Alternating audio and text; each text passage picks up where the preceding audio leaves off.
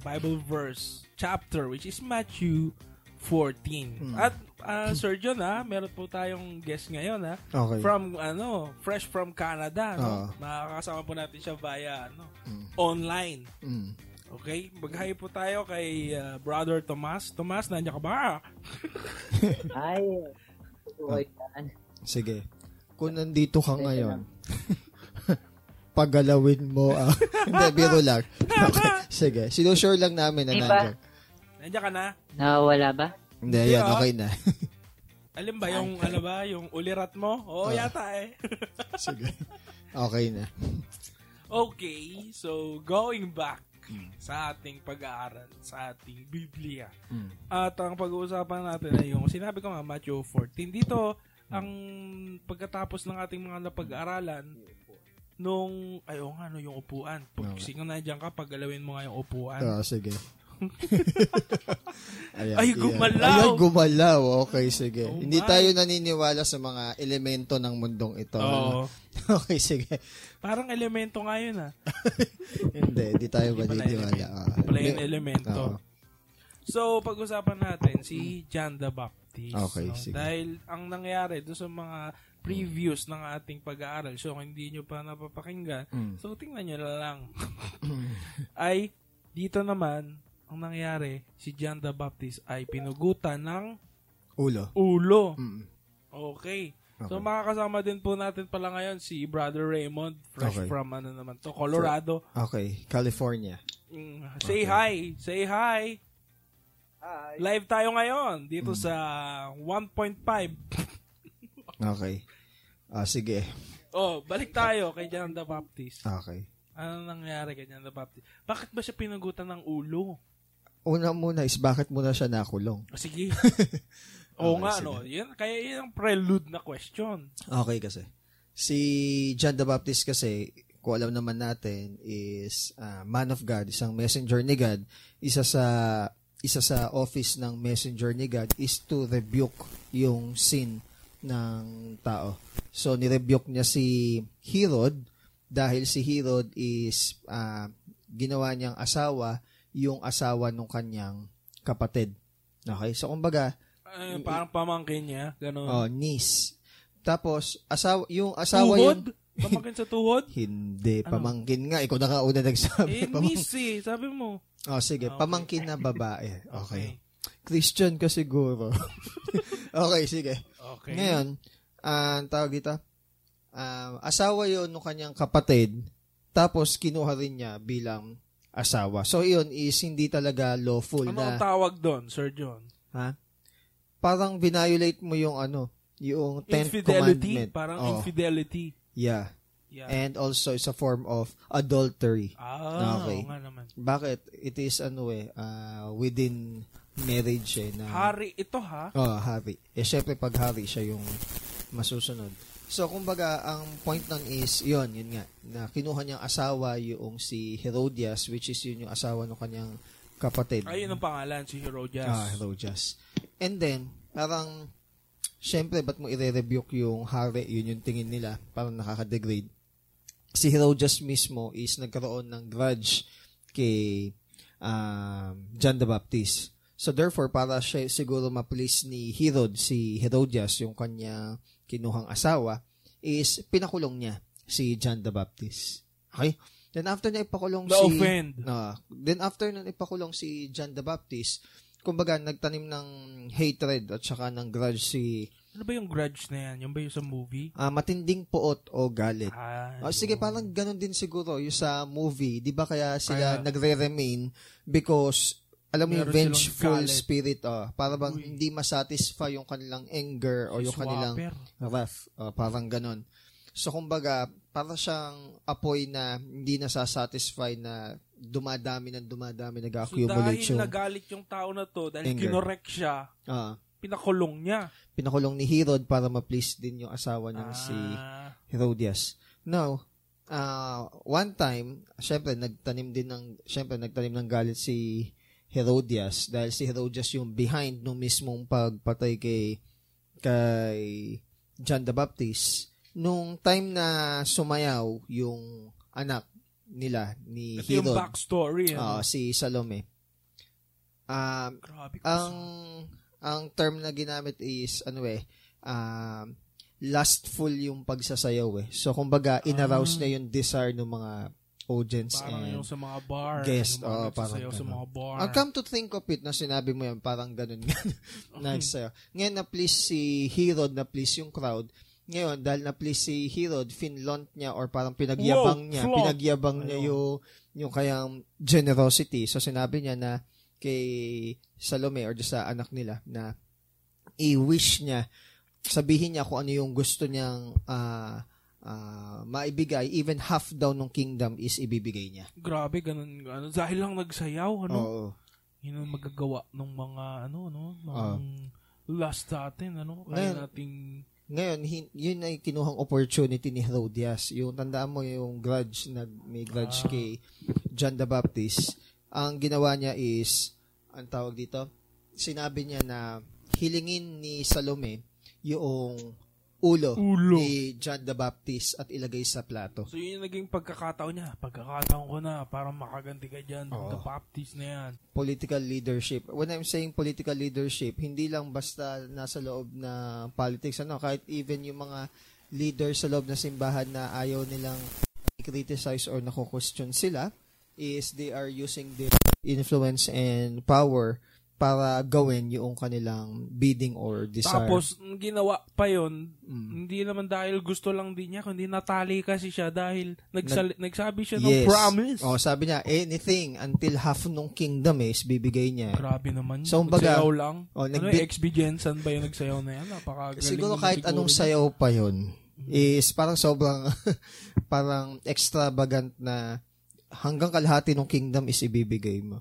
Mm. So, ga- ganun ka, ano, ganun kalaki yung kaya mong ibigay kapag ikaw ay nabulag na dun sa Mm. kasalanan. Oo, tama. Parang yung kay Samson, ano, Ah, sa kay Delilah, no? mm. Ewan ko ba kay Samson, ilang beses na ngang siyang ginugoyo-goyo eh.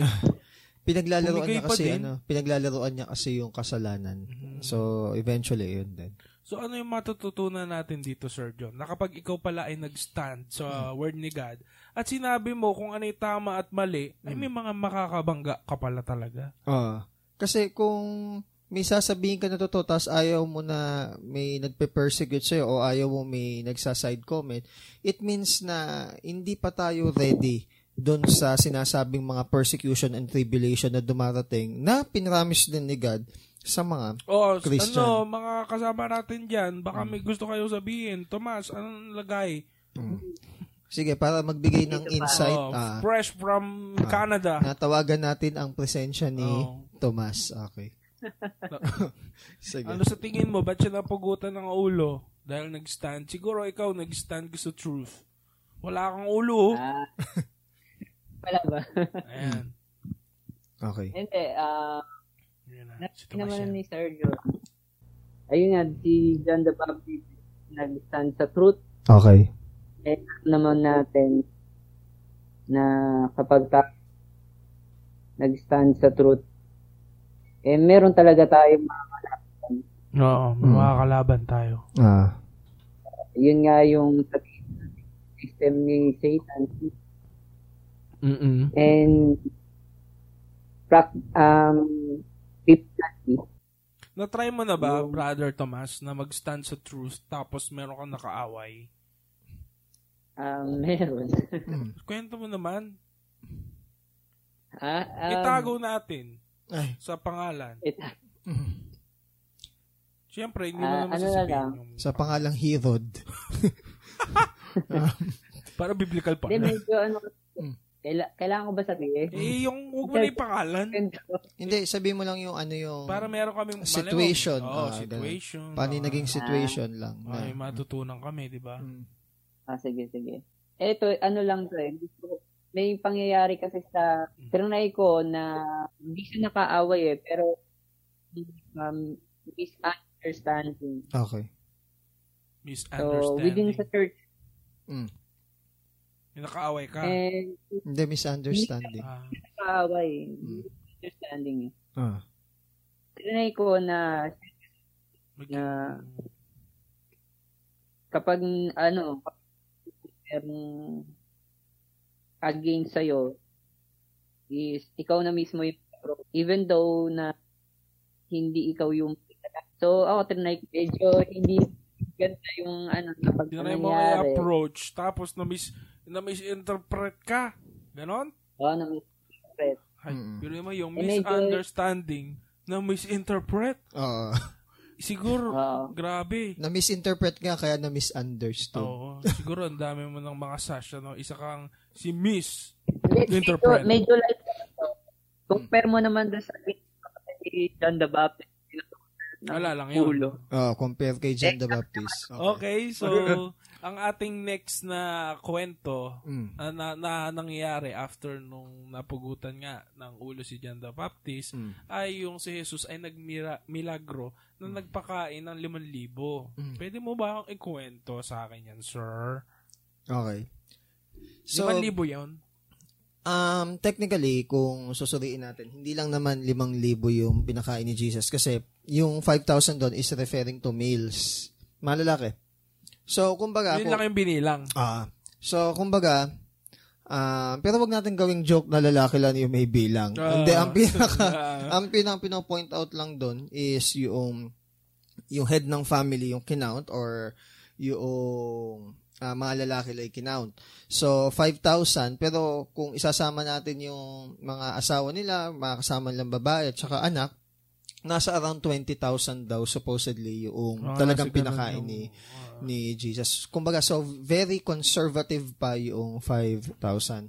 So basically, so after mag-share ni Jesus, so syempre, ginabi, ah, maggagabi na, tapos yung mga tao galing pa sa malalayong lugar, is yung mga disciple is balak na silang pauwiin. Kasi, kuna sabi ni Philip, magkano yung gagastusin natin kapag pinakain natin lahat to? It's more than half nung nung wage, half ng year, more than half nung year's wage yung Six months. ano. Uh, so more than six months na wage yung gagastusin nila para mapakain nila lahat. Pero sabi ni Jesus, hindi. Gawin nyo is ah, paupuin nyo sila tapos pakainin natin. Ano ba ang meron dyan? So, nung nag-scout sila, merong isang bata doon na may daladala na ah, five loaves of bread and two fish. And then doon is nagpasalamat si Jesus kay God the Father and then binless niya yung food and then tsaka niya dinistribute sa kanya mga disciple and then sa mga disciple dinistribute dun sa mga tao and then doon nagkaroon ng miraculous feeding nung nung maraming tao. So basically yun yung kwento. Mm. Mm. Ano mga, ano nangyari dun? So, big sabihin, Mm. pwede natin ulit gawin yun? Okay. Di ba? Pwede tayo uli na maging dependent kay God sa mga provisions natin every day. Okay? So, kumbaga, yung pagiging dependent ni God is dapat nating laging gawin. Yung mga ganong miracles, okay? Wala nang, kumbaga sa cessationist, wala nang ganon. Okay? Wala nang ongoing na na ganun. Remember, yung mga miracle signs and wonders na ginagawa ni Jesus is to prove na siya yung Messiah. Okay? Mm. So, hindi tayo yung nagre-replicate nun. However, if Jesus or God rather uh, would be more willing na maulit yon, then so be it. Pero kung ang tanong is, pwede ba natin on our own accord na maulit yon? Siguro, Nire-recreate. siguro, hindi, Pwede ba yun? siguro hindi by the power of the Holy Spirit yung nagpi, nagpipiding program ka. Pero hindi kasing ganun ka katindi nung effect na eto lang, then after nun mamumultiply. Yung siguro kung i-recreate natin siya, which is hindi naman dapat natin i-recreate. okay? Bibili tayo nung sandamukal na pagkain para ipakain. Pero ang point nun, hindi naman para i-recreate natin yung ginawa ni Jesus so, ano yung na, ano natin na dun, sir? pagmimiracle. Yung matututunan natin nga dun sa ating ah, kwento na yon sa kaganapan na yun is maging dependent pa rin palagi kay God. kay God at Ah. maging thankful sa mga provision na binibigay niya. Kasi ang ang nakita kasi nating problem doon, though si though, yung mga Tao. disciple or mga tao is naniniwala naman kay Jesus. Oo. Yung level ng pagkakilala nila kay Jesus is hindi pa ganun ka mature or hindi pa ganun Mababaw ka pa, firm. Kumbaga shallow. mababaw pa lang. So kumbaga nung pinresent sila ng isang situation na it's beyond their imagination kung kaya ba talaga ni Jesus na na gumawa ng miracle on that. Nagkumpansin niya na nung sinabi Jesus na pakain niyo sila, huwag silang isend home. 'Di ba? Pakainin niyo muna sila. Nag-compute sila agad. Why? Ala sa hinagap nila na si Jesus is magmi-miracle to feed the 5,000. At hindi siya basta nag-feed lang na kunwari may mga may mga charity dito or mga company na mayayaman na bibili ng pagkain tapos magpapakain. Oo. Siguro yun na yung pinaka ah, best na recreation na magagawa natin. Mm, oo. However, hindi natin kaya on our own accord to replicate yung power ng Holy Spirit. Oo, Okay. oo. Kung i-allow tayo ng Holy Spirit at meron tayong power ng Holy Spirit to do that and if God is willing, why not? Okay? Pero ang point nun is, nakita nila ngayon na si Jesus is hindi siya limited lang sa pagpapagaling, hindi siya limited lang sa pagtiteach, sa pagpipreach, or sa pagiging compassionate sa tao. Pinakita niya na yung pag-feed niya, hindi lang ng kaluluwa, kaya rin niya mag-feed ng tao physically and miraculously. Na, kasi yun. Pero alam mo, Sir John, Mm. ito ang ginagamit to minsan na Na? ano ang meron ka, ibigay mo sa Diyos, padadamihin niya. Ganun eh. Di ba? Ah, pero ano, pumasok sa isip mo. Ay, actually, yun yung thought ko before. Oo, yun okay, yun, eh. Kaya nga minsan, nag empty pa ng wallet. O kaya Oo. naman yung, yung, yung sa, buti lang, 20 lang naman wallet. Hindi. Hindi sabihin, nagtatiles ka. Kumbaga parang nire-recreate natin yung culture ng ng Jew. Sa Jew kasi merong tithes, merong vows, may pledges, merong poor tithe, merong sa prophets, merong pang ah, first Marami. fruit. Ma- marami. Kung bibilangin nga natin, hindi lang 10% yung binibigay ng mga Jew. Is at, I think 20 to 25% pa noong total wealth nila yung ibinibigay nila every year. Every year. Okay, ma-around na ganun. may first Cons- fruit pa nga pala, no? Oo, yung diba? unang ani. Oo, may Ng- mga ganun-ganun pa eh. In, kumbaga, yun ay under the law. Oh. Oh, yung mga ganong bagay. Ngayon, yung pinopoint na na kung ano yung meron ka, little that you have, pararamihin ni Lord. Siguro ang mas proper term is, kahit ano yung meron ka and God uh, uh, called you to give it up or offer to Him, Okay. gagamitin ni Lord. Siguro Okay. yun yung mas tamang term, hindi yung Yun pararamihin ni Lord. Yan yung magandang oo, tamang tamang term application nun ano. is gagamitin ni Lord. Whether padamihin yun ni Lord o hindi, hindi maubos o maubos agad. Parang yung isang example nung si Elijah is um, pinapunta ni ni God dun sa isang widow na Oo, merong oo, anak, di ba? Meron siyang oil tas meron siyang flour. Ngayon, sabi niya, ipag-bake mo ko ng cake. And then after nun is wow, cake! Oh, ipag-bake mo yung sarili mo at anak mo and then after nun, pwede na kayong madeds. so, parang gano'n. Pero sabi niya, make sure na ipag-bake muna daw siya ng cake. Pero after nun, nung nag-bake ng cake yung widow tsaka pinag-bake din niya yung sarili niya tsaka anak niya, hindi naubos yung flour tsaka yung oil hanggang dun sa sinet na time ni God. So, ang point nun is hindi naman yung about sa pararamihin eh. Okay, hindi naman dumami yung flour. Oo. Hindi naman dumami yung oil. Hindi lang naubos. Okay? Doon naman sa feeding of 5,000, dumami. Okay? O si ano naman yung ginive ni ano ni David, yung broke yung broken spirit and a contrite heart. Oo. Ano naman yung ginive up ni ni Paul, yung kanya knowledge. Ano naman yung ginive up ni tawag Peter. dito ni Peter, kanyang pride. So kumbaga, Lahat. lahat. Kung ano yung meron ka, doesn't matter kung pagkain ba yan or anything that belongs to you, pag ginive up mo kay God, hindi siya pararamihin, kung gagamitin ni God. Oo. Yung term kasi- syempre, yun nga, mabibless din yung ibang tao. Ginive up mo yung sin mo, pararamihin ni God. Eh. Di ba? Kapangit naman na, na, ano nun, na analogy nun. Kasi, ano yun eh, parang prosperity, non-gospel preaching kasi yun niya, pararamihin ni God eh. Gagamitin ni God. Eh, paano yun? Di ba sabi ngayon, magtanim ka, di ba? Ah. Para ikaw ay umani. Ah, yung sinasabi dun sa Galatians, yung yung nag-sow in the flesh will reap corruption. Pero yung nag-sow dun sa righteousness will in return righteousness din yung i-reap. So it's about sowing in the flesh and sowing in righteousness or sowing in the spirit. Hindi siya about sa pera. Lagi kasi kinoconnect sa pera eh.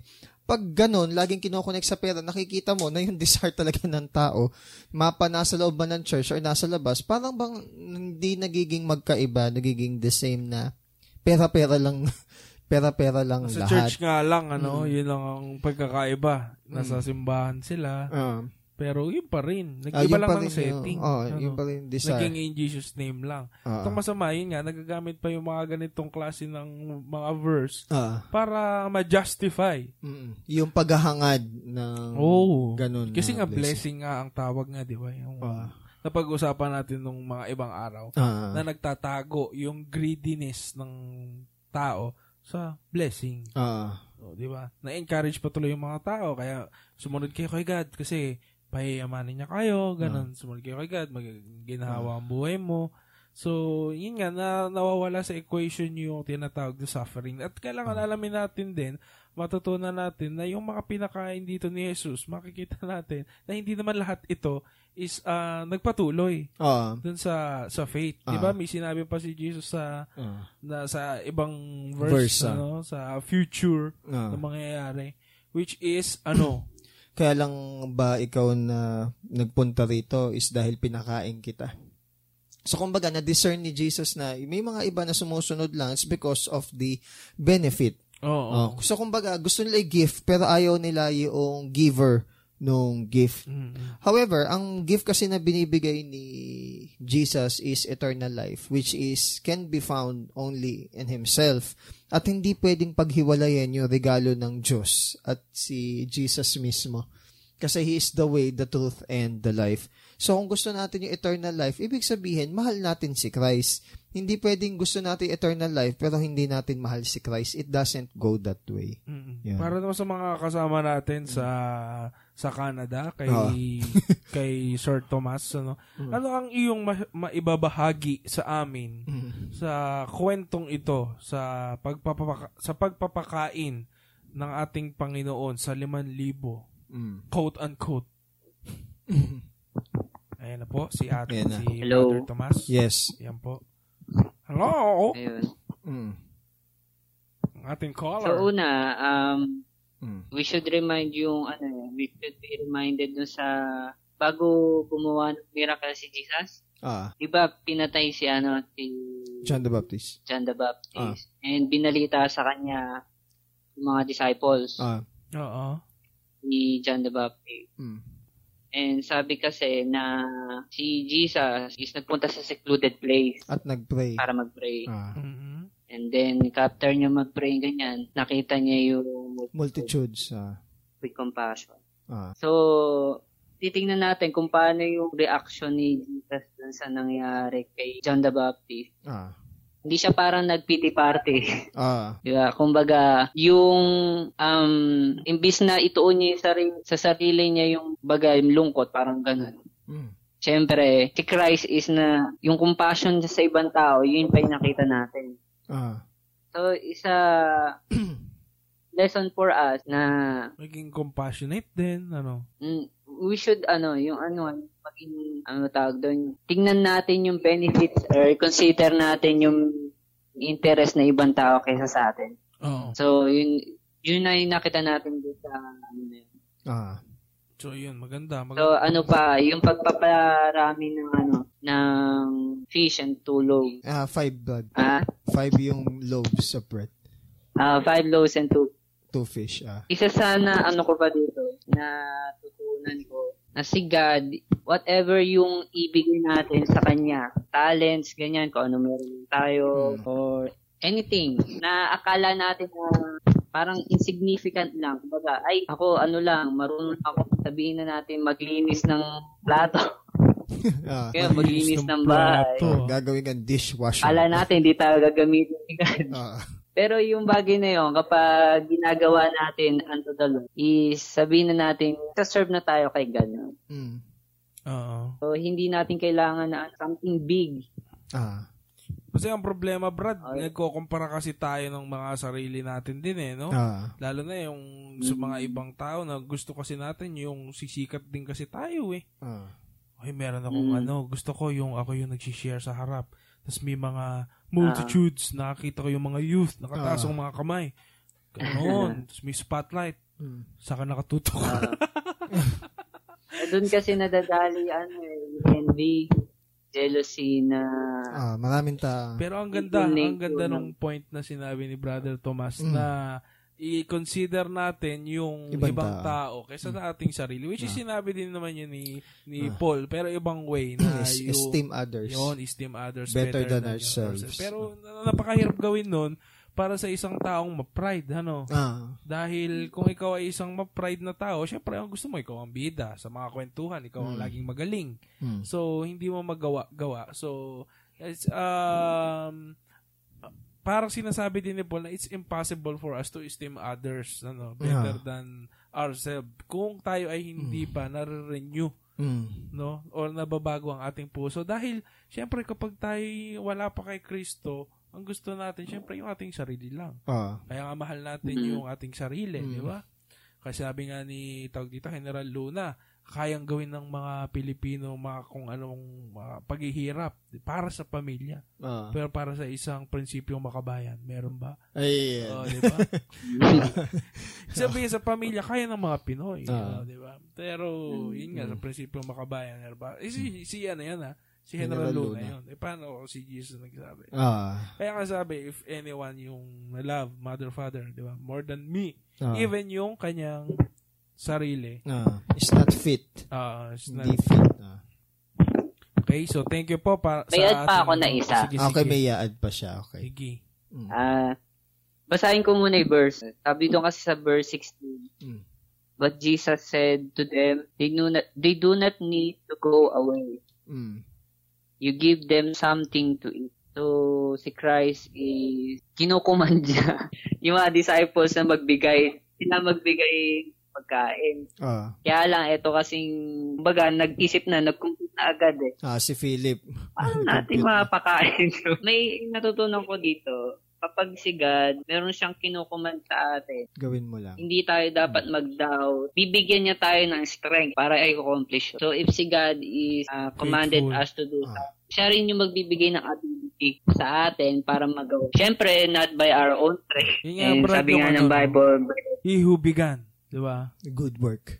Ano yan? Tuloy mo nga, Sir John. Yun nga, he began good work in you is faithful Oo. na iput yun into completion. Mm. So, si God pa rin pala ang dahilan. Yes. Ano? Tsaka to clarify din yung sinabi ni Brother Thomas, yung kung may pinagawa sa si God, sabi niya wag mag-doubt. Mm. Basta sumunod lang. Yung pagsunod naman natin yan, hindi siya blind faith. Ano? Oo, tama. Contrary dun sa ginagawa na or mga pag, iba, ah, na iba na, basta sumunod ka lang kahit di mo naiintindihan. Hindi. Kilala mo kasi yung character ni God. Na si God, pag may inutos siya, hindi niya hayaan na yung pangalan niya is maprofane o mapahiya or madumihan. Okay? So, ibig sabihin, kaya ka nagtitiwala kay God kahit hindi mo nauunawaan because nagtitiwala ka dun sa character na pagkakakilala mo kay God at sa kung sino siya ni-reveal. Yun kasi yung totoong faith. Hindi siya blind. Kumbaga, kumbaga, sure na sure ka na si God. Ah, okay. Kahit wala ako nito, alam ko si God is tapat. Hindi yung blind faith na, ano ba yung Na- mga example ng blind faith? Basta bahala na si God. Bahala si Batman. Oo, basta pag-pray mo lang ganun. In- hindi ganun eh.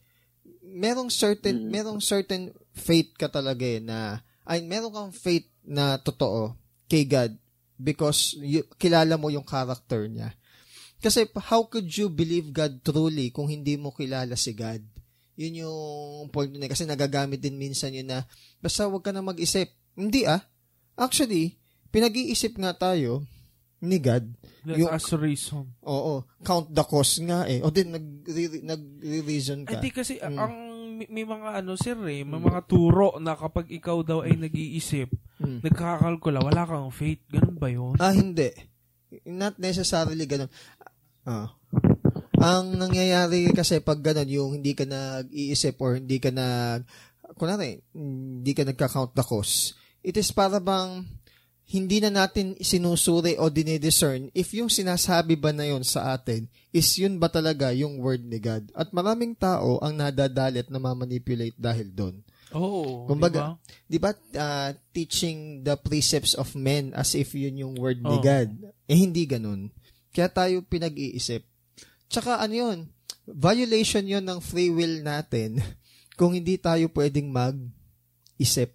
Kung hindi tayo pwedeng mag-count the cost. At si God, hindi niya ini-invade yung free will natin pagdating sa ganong bagay because gusto niya na willing tayo na sumunod sa Kanya at hindi tayo robot na na sunod-sunuran lang na hindi natin nauunawaan yung pinagagawa niya.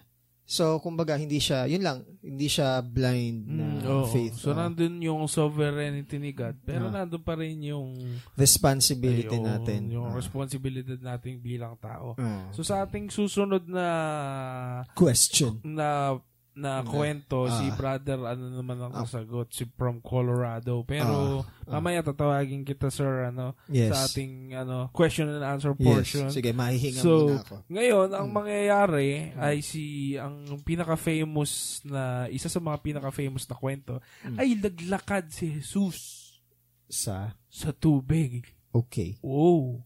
Ito ba yung may mga chakra? Mga ganun. So, pa, parang sa Naruto. Hindi pa uso ata. Hindi pa nun. yata uso Ah. yun, ano? Though, ang pinakamatandang religion is Hinduism. Oo. So, okay. Yung ba pinakamatanda? Mm. Is considered the oldest na established na world religion yung Hinduism. At least yung, Mm. yung, ano, yung Naruto, parang dun, ano, Oh, Sino? binabanggit niya sila Indra, mga ano yun eh, sa part ng Hinduism yun, ah, yung sila Indra, chakra, sila Ashura, ah, sa Hinduism yun eh. sila Jiraiya, sila Orochimaru. Ah, hindi, iba naman yun. Yung mga Jiraya, ano na yun eh, parang Japanese na yun eh. Ah, Japanese Okay. na. Ah. So, dito, ang, ano bang ano bang nangyari dito dun sa paglakad ni, G, ni Jesus sa water? Pwede mo bang ikwento? eh, magkukwento ka mo Hindi, si... ikaw ang magkukwento, Ah, okay. tapos sasagutin din ni, Ni- brother from Colorado, Okay. Texas. So, basically, after nung feeding nung nung 5,000 at pinakolek ni Jesus yung mga natira, Oo. showing na si Jesus is not into waste. Waste. Okay? Kasi anything na na gift from above, hindi dapat natin sinasayang. So, ginawa nilang pudding. Ganun. Hindi, walang Wala binanggit yung. Bible. Pag silent yung Bible, then silent na lang din tayo. Okay, ngayon. Nag-speculate eh. Ano, ginawa Ah. pudding. Eh, hindi. Eh, So, pina, pinauna na ni Jesus yung mga disciple, pinasakay na nila ng, ng bangka para mag-cross dun sa susunod na town. At sabi ni Jesus, mauna kayo susunod ako. Okay? Ah, however, yung lugar kasi na yun, ah, I forgot anong exact na pangalan nung sea or nung lake na pinag-anuhan is very common doon yung ano, yung mga turbulence o yung sabihin nating mga storm. Why? Kasi yung structure nung lugar is yung land or yung steep ng mountain is 4,000 feet above sea level. Tapos yung lalim naman nung dagat is 700 feet.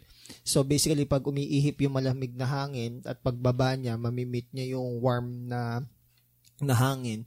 So pag nagmi-meet yung warm at yung cold na hangin is nagkakaroon ng turbulence, nagkakaroon ng storm. Ah, doon pala So- nagsisimula yung bagyo. Ah, Meron po tayo So- natutunan ngayon. Hindi kasi nung nagbigay ka sa akin ng research nakalagay dun sa papel mo.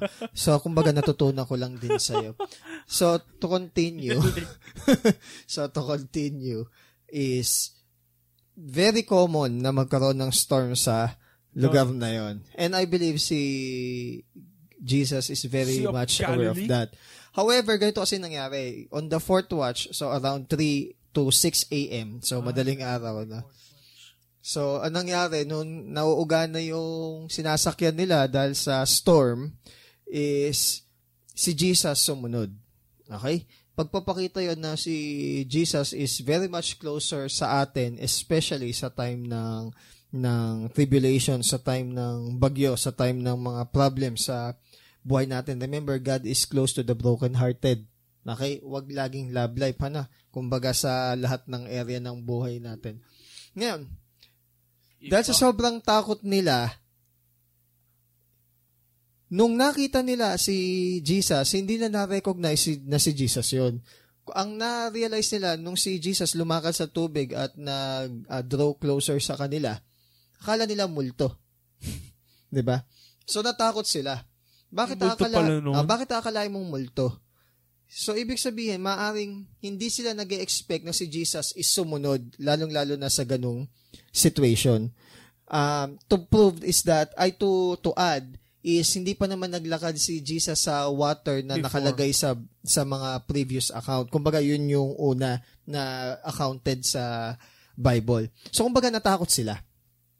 Ngayon, sinabi ni Jesus, dinisclose niya yung sarili niya na huwag silang matakot sapagkat sin si Jesus. Ngayon, tuloy ko na rin. Sabi Sige. ni Peter, siguro uh, out of ano, out of parang bigla niya nasabi, di ko alam na sige Jesus, if ikaw 'yan, ah, palakarin mo ako papunta sa iyo. So basically, pinabinid niya si Peter to come, lumakad si Peter, nakapaglakad siya sa tubig, tapos nakita niya yung storm, lumubog siya, tapos sumiyaw siya kay kay ay tumawag siya kay Jesus na Lord, save me kasi nalulunod siya. Sabi naman ni ni Jesus is ano um bakit ka nag-doubt, 'di ba? So ang ginawa ni Jesus is agad-agad nung tumi- tumawag si Peter, sinave niya si Peter. And then bumalik sila dun sa bangka, sumakay na rin si Jesus sa bangka kasama si Peter. And then na-amaze yung mga tao. And then they worship Jesus. Mm, Dahil-. Yun yung end. Ah, dahil sa hindi lang sa nakapaglakad siya sa tubig, hindi lang sa si Peter is napalakad niya sa tubig, kundi nung pagpunta niya sa barko, nirebuke niya yung wind. Ibig sabihin, pin- pinakalma niya yung wind. Again, pag-usapan din natin yung mga ganyan na yung Sige. dahil si Jesus nirebuke yung wind, eh, Ah, sige, eh tayo i-rebuke na rin natin yung, Oo. yung mga ganun. So basically yun lang. They worship Jesus because nakita nila na iba to. Na-recognize na nila na si Jesus is hindi teacher lamang, hindi siya tao Hindi siya lamang. prophet. Yeah, hindi siya prophet lamang, kundi he's beyond that. He's actually truly this is the son of God. Ah, Okay. So, yun yung first account na na-recognize na nila si Jesus Ah, bilang yun son yun. of Dun God. sa, ano, sa walking of Ah, water, ano. Di, ah. may isang maganda rin dito in times of our Mm. doubts din. And nandun pa rin si God Ah. na to save us. Ah. You just have to uh, Ah. cry out ng mercy. So, Ah. tanongin po natin ang ating uh, Friend. friend from uh, Colorado Mm. kung ano yung masasabi niya about Colorado ba talaga? sa- okay. kung ano yung masasabi niya about dito sa kwento ni Jesus na ito. So, how do you relate yourself? Mm. Nakarelate ka ba dito? Sino ka dito? Ikaw ba yung ikaw ba yung wind? ikaw ba si Peter? Ikaw ba'y bangka? O ikaw ba yung bangka? O, ikaw ba yung alon? Mm. Okay. In what way? Mm. Sige po. Comment. Ay. Ayan, ayan. Hello. ayan. Fresh from Colorado.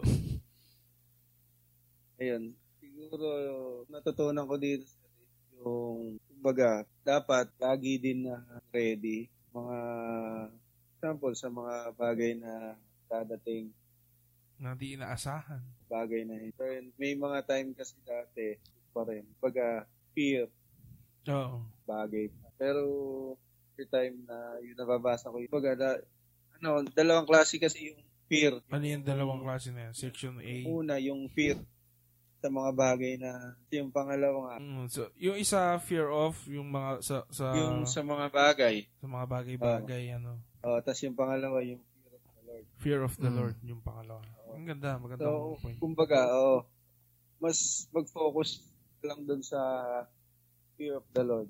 Mm. Kumbaga, yung magiging basihan. Parang dun na rin tayo nakatuon.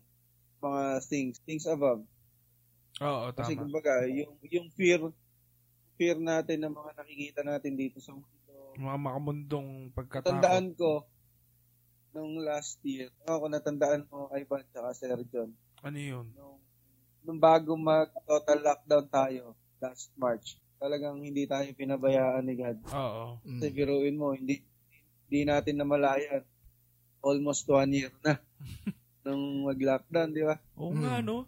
Tapos nandito pa Kasi tayo. February na. Mm. February na, di ba? Almost one year. So, Mm. ibig sabihin, ganun talaga God sa buhay din natin. Mm. Ako nga, pagka sinasabi ko yung, for example, lang ko sa asawa ko, sa mga Mm. kumbaga, alam mo yun, na-lockdown tayo ng buwan, ah, pero kumbaga, yung provision niya, nandun pa rin. Blessed pa rin tayo dito sa Kabanatuan eh. Ah. Diba? Unlike sa mga ibang lugar Mm. na kung ano na lang yung iabot, mga Mm. ganun, di ba? Ah. Tayo, hindi tayo napabayaan dito eh. Ah. Dalawa yung nagbibigay. Ah. Mayor, tapos kay Gov, di ba? Ah, sa iba nga, may pati yung barangay captain, pati minsan pati SK. Oo, oh, yun nga, di ba? sir? May SK pa tayo dito. Mm. Eh, di ba sa iba, malaki na, limang bigas lang. Ah. Mm. Ganun. Tapos matagal pa bago masundan. Mm. Diba? Kumbaga napaka blessed natin. Tsaka ano, nakakapag-work pa rin tayo. Kumbaga hindi natigil kahit papano yung Yun nga, sir. yung work. Oh. Yung mga, mga bagay na na. dapat Di ka natin mukha sa Manila. eh. Oo. Naawa nga ako doon sa dalawang bayaw ko. Mm. Yung bayaw kong yung panganay nila, Abel. Mm. Ano na, kumbaga, ilang halos six months na siyang hindi kumukuha ng sahod niya. Six para months? ma-survive lang yung, oh, para ma-survive lang yung company. Ah. Kasi kumbaga, sos, may kasosyo sila eh, sa gawa ng aircon. Mm. Tapos yung bayaw ko rin, Mm. tapos di sumasahod ng sapat. Mm. Minsan dalawa, tatlong beses lang ang trabaho sa isang linggo. Mm. Tapos marami na rin naalis. Ah. Pakarain na nagsarang kumpanya. Mm. Kumbaga talagang napaka-bless natin dito. Naman. Mm. ah. Trabaho Kumbaga, yun yung mga provision ni God na Mm. hindi natin minsan kasi nakikita yan Ah. dahil may mga ano kasi tayo, eh, may mga gusto kasi tayo, no? Ah. May mga dahil meron tayong mga pangarap, ano, hindi natin nakikita yung mga bagay na meron tayo Mm. na g- gaya nga nung nangyayari dun sa kwento doon sa previous na kwento kung ano meron yung batang lalaki, di ba? ah. Yun yung ginamit ng Panginoon. Ah. Pero ginamit yon hindi para paramihin at para magkamal siya ng maraming ano, kundi para may purpose, di ba? Ah. Ba't niya yun ginamit? Mm. Kundi para maging ah, pagpapala din sa Iba. sa Ah. iba. Pero syempre, ito nga balik tayo dun sa walking dun sa sa Water. water.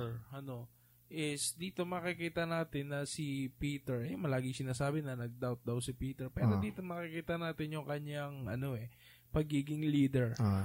Tsaka meron siyang good intention to begin with. Oo. Ah.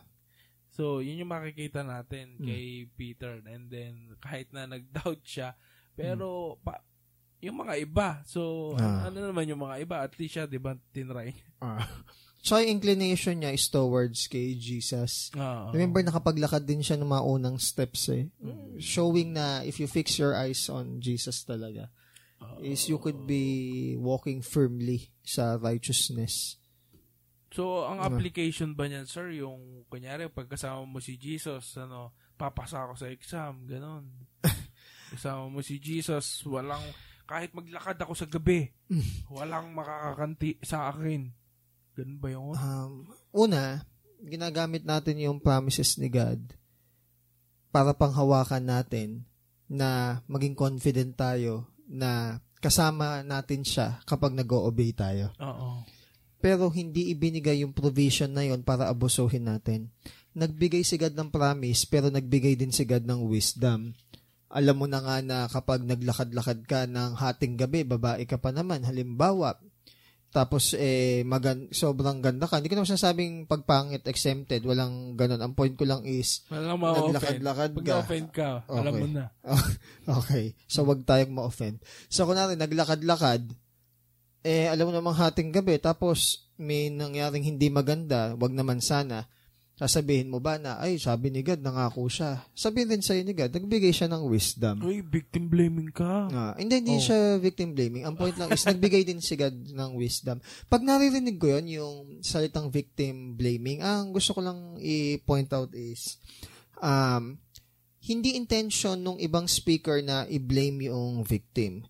Pero remember na hindi lang yung speaker ang may responsibility na magsalita ng ng advice or tama or ng kanyang opinion regarding do sa bagay. Tayo din is meron ding responsibility Sa ating- na kailangan nating gampanan para hindi tayo dumating sa mga unlikely na situation na yun. Oh. So, ang pinapoint out natin dito, we're not blaming anyone. However, um, do not blame also as well yung mga nagbibigay ng advice if tayo mismo alam natin sa sarili natin na meron tayong pag kukulang. Hindi kasi excuse na sabihin, ay, victim, victim shaming or victim blaming. Hindi eh. Kapag alam natin sa sarili natin na meron din tayong pagkukulang, in, maybe it's time for us Maybe to lend ears. Oh, maybe it's time for us to consider, okay, Oo. na ganun. Yun, yung point lang na, na abusuin ba natin yung promises ni God? Yung promises ni God ay merong context. Okay? And if we are walking in that context, then we can enjoy the promise of God. Parang, parang sinabi kasi is, ang tawag dito, nung sinabi ni Jesus dun sa kanyang mga disciples, sa 11 disciples sa Matthew 28, sabi niya, go and preach the gospel, di ba? 11 disciples lang ba niya yung sinabi? Hindi Ah, ba eh. sa mara- di ba maraming mga tao daw yata no? Pag may naririnig akong ganyan, ang una kong tanong, sige, to say na, actually, nakalagay lang doon sa 11 lang. Kasi Oo. 11 yung, sa mga previous verses noon, kasama niya 11 eh. Wala na si Judas, patay na. Ngayon, Oo. sige, sabihin natin na hindi 11. Sabihin na natin na, sabihin natin, pagpalagay natin hindi Ipagpalagay. 11. Ang unang tanong, disciple ka ba? Mm. Yun. So, kumbaga, kung hindi ka disciple, hindi totoo sa yun. Yung, yung I will be with you until the end of Oh, age. Ngayon, kung magiging stricto pa tayo, yung gagawin ko kasing example dito, tignan mo kung gaano ka, ka confident yung mga disciples ni Jesus, yung mga apostles ni Jesus, na even to the point of death is nagpatuloy sila doon sa utos ni Jesus sa, sa kanila because naniniwala sila, okay, hindi basta na bahala na, hindi. Naniniwala sila na yung nag-promise na I will be with you until the end of age is totoo. Kaya nagawa nilang ma-scatter yung gospel, ma-spread yung Oo. yung good news. So kumbaga, hindi ginagamit yung promises of God to have a selfish uh, desire and ambition. Hindi para i-promote natin or i-uplift natin yung sarili natin. Ang maging buhay natin Parang is ano kasi yung kakampi ko si God. Ah, parang para bang eh. bawal mo akong kantian, bawal mo akong pwede ba? Okay lang kung pwede ako mag-request. Maari ba dumating tayo sa point na maging ah, goal natin yung goal ni John the Baptist. Hindi na mapugutan. Then, kung mapugutan, then so be it. Kung Oo. yun yung makaka-glorify kay God. Pero ang point lang is, Oo. maaari ba, i-goal natin yung I must decrease and He must increase Okay. na hanggang sa sa bandang dulo ng buhay natin, hindi na makikita ng tao yung Oo. sarili natin o yung Hindi pa huli ang tao lahat. natin. ano? Ang makita supposedly ng tao is si God sa buhay natin na pag makikita nila yung buhay natin, ang nakikita nila is yung glory nung, nung life ni God na binigay sa atin. Kasi mahilig tayong kumurot eh. Nakikita ko na share ako, gagamitin ako ni God. Maaari po ba na iisa-isip natin na pag tayo is sabi natin nag-disobey, hindi lang tayo ang pwedeng gamitin ni God. Pwede pa siyang gumamit ng iba. At kung dumating man yung point na mas gamitin ni Lord yung iba at hindi ikaw, still magpupuri pa rin tayo sa Diyos. Yun yung maging mindset natin na it doesn't matter kung tayo yung ginamit or ibang tao. Oy, siya na. Hindi Hmm. na ako. Ganun, ano. Kumbaga, kailangan natin tanggapin yun. Na-attach ministry. Mahirap kasing malango eh. Oo. Sa, sa, parang naging nakasanayan mo na Oo. kasi. Tapos parang naging part siya na naging trabaho mo na, hindi na privilege. Na parang pag tinagal niya yun sa'yo, Hmm. is parang wala ka ng, ano, anong gagawin ko, anong silbi ko? Which is, in the first place, Hmm. is ginagawa mo naman yung mga ganong bagay to glorify God. Siyempre, dapat ganon, di Ah, ba? eh pag sinabi mo yan, kung parang, ano na, silbi ko, bla bla bla, ganito, ganyan, ganyan, hindi nakikita ng tao. Kamusta naman yung cactus sa disyerto? Mm. Oh, kamusta naman yung ano, yung Wow. kamusta naman yung daga sa bukid? Kamusta naman yung uod dun sa ilalim ng lupa? Kumbaga, sila hindi naman sila nakikita. eh. Pero bakit kinreate ni God yung mga creation na yun? Kunwari, hindi naman sila makikita ng tao, hindi naman sila ma-highlight halimbawa ng National Geographic Channel, hindi naman sila ma-feature at maiuuwi sa bahay para alagaan. Ano yung silbi ng lahat ng creation na yun? Ang silbi ng lahat ng creation na yun is to show the glory ni God. Si, Yun ano, lang. si Brother Thomas Para kaya, mag-glorify meron lang. kayang masasabi sa atin from Eh, Canada? meron yan. From Oo, Canada. from Canada. Ah. Hello.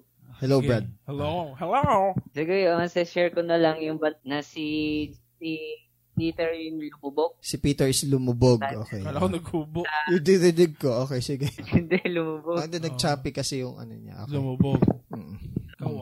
Ah. Hindi. Yung mga nangyayari kasi na are lessons na para sa mga Para sa mga... para sa mga disciple. Okay. Basahin natin yung ano, yung verse 30. Okay. Nang anong chapter? Let's see the way. Sa anong book? Ah. Ah, nasa 14 pa rin tayo. Matthew. Ah, Ah, para lang malinaw. Okay, sige. Okay po. Matthew 14, verse 30. 30. Okay. But seeing the wind, he became frightened and beginning to sink. He cried out, Lord, save me. save me. So gusto ko lang mag-encourage na nang nangyayari sa buhay natin na, na nagkakaroon tayo ng doubt or there are so many failures talaga na dati meron tayong mga nagagawa para dadating sa point Okay. nadi-disappoint. na yung nagagawa yung mga Ah. Okay. maybe because of consequence na sin, ganyan. Oh, sa mga consequence ng sin. Mm. Yes. Or i- ah, meron tayong ano pa ba? Kulog. ganon. Basically, ganun yung nangyayari. Dahil sa consequence, ayun nga, nagpo-fall out. Ah, okay. Tama, tama. Which Mm. is, uh, yung nga, yung consequence ng sin, is parang pakaramdam daw natin, Sir Jun, is parang yung lumulubog nga tayo. Ah. Mm. So maybe yun nga yung faith natin nagpa-falters. Ganun. Saka Brad, yung ano, no, yung Ay- assurance ng salvation mo, parang medyo Na, nagtatanong-tanong ka nasya-shaken. na, ah. di ba?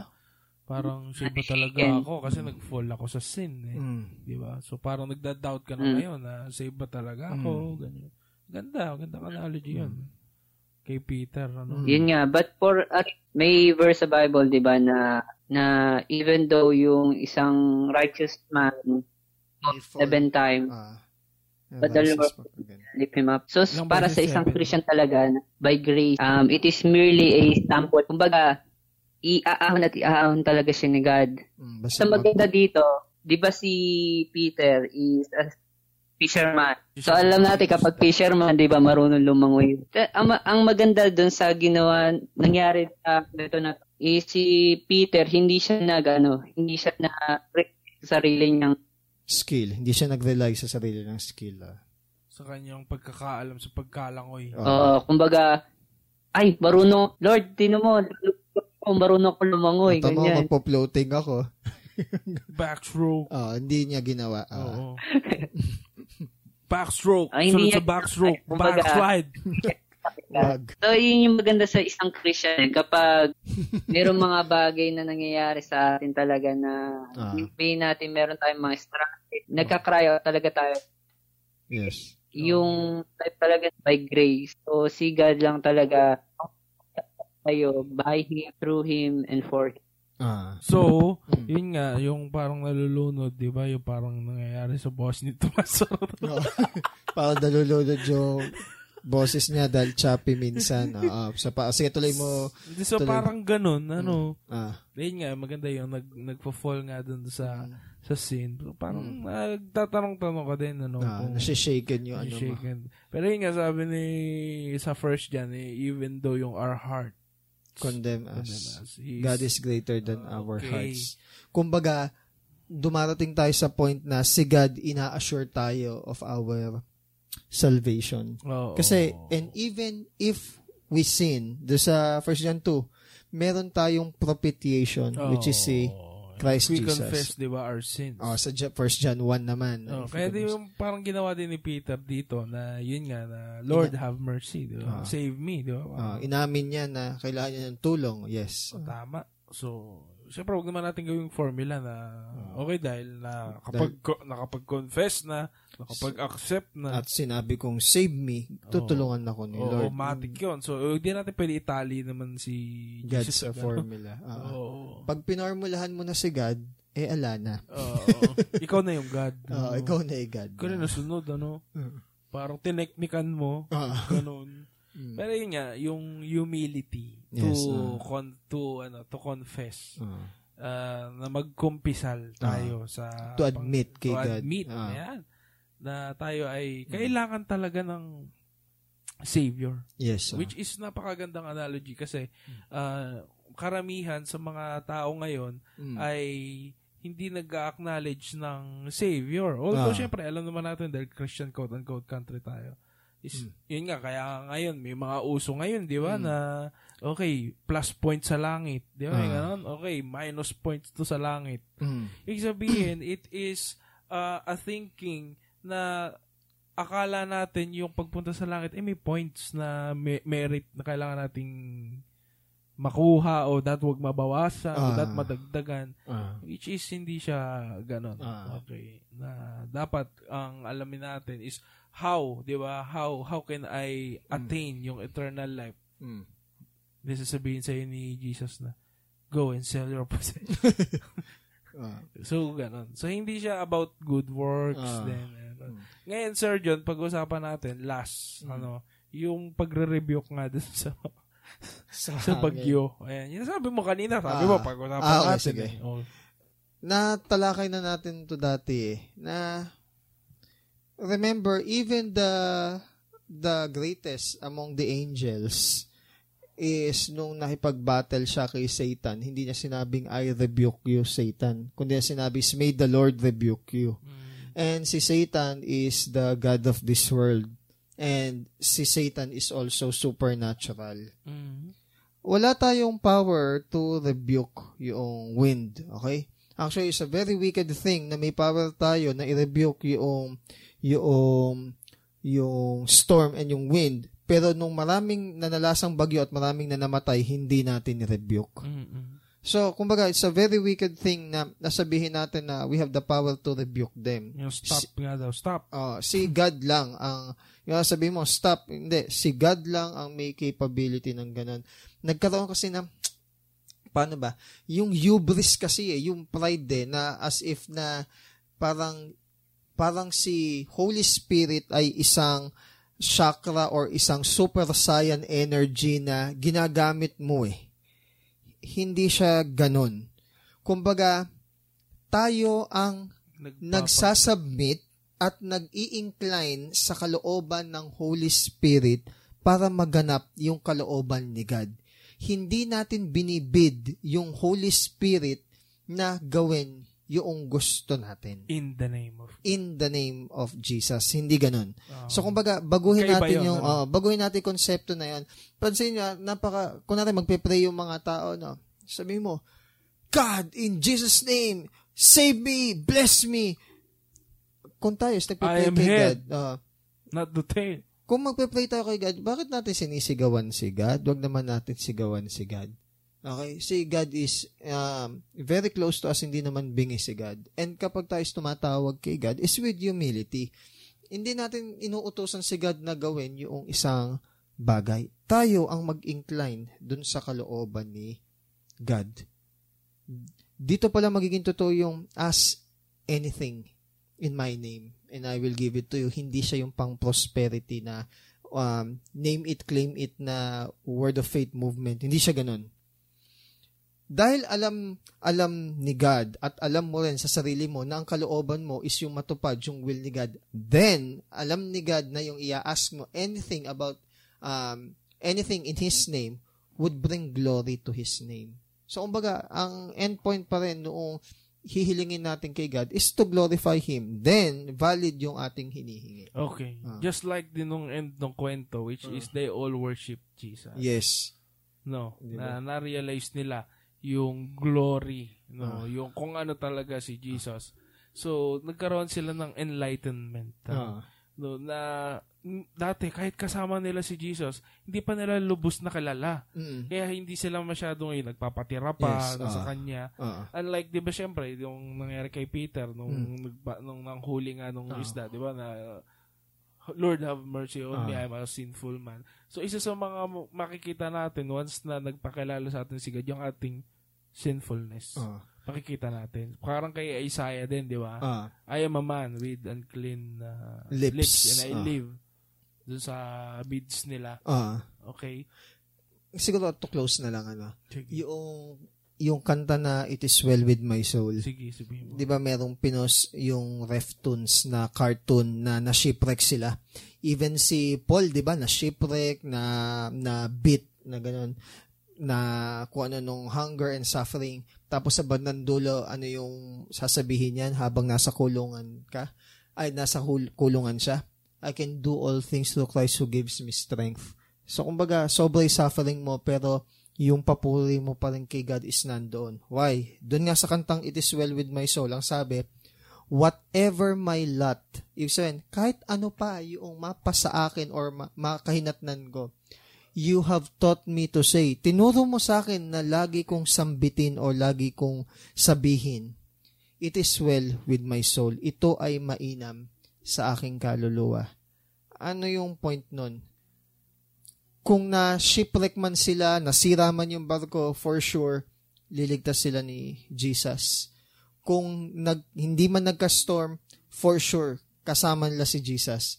So, meaning to say, na whatever things na nangyayari sa atin, pangit man o uh, mabuti, remember, sabi ni Job, na, uh, sabi ni Job and then sabi din sa Ecclesiastes, na tatanggapin ba natin kay God is yung puro mabuti lang at yung hindi maganda? Kapag maganda yung mga bagay, then rejoice. Pag hindi maganda yung mga bagay na dumarating sa buhay natin, let us consider. Why? Because God made one and also the other. Para masabi natin sa bandang dulo ng ating buhay at ang ating mga pagsubok, pangit man or maganda yung uh, ma-experience natin, ito ay mainam sa ating kaluluwa. John! So, yun lang and uh, thank you everyone. Baka may mga parting ano kayo ha, mga parting messages ha sa mga guests natin dyan sa ibang bansa. Sa ibang lugar, okay. Hindi naman talaga sila nasa ibang bansa. Oo, uh, naka-wifi lang sila, okay. Hindi ka naririnig ata, Tomas.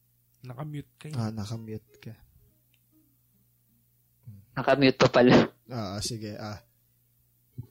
Ah, wala na po ako may dadagdag. okay, okay. Sabi sige. na po ni Sir Jun. Ay, kasyado. Okay, sige. Natawa naman ako. okay, sige. So, yun lang everybody. God bless. God bless.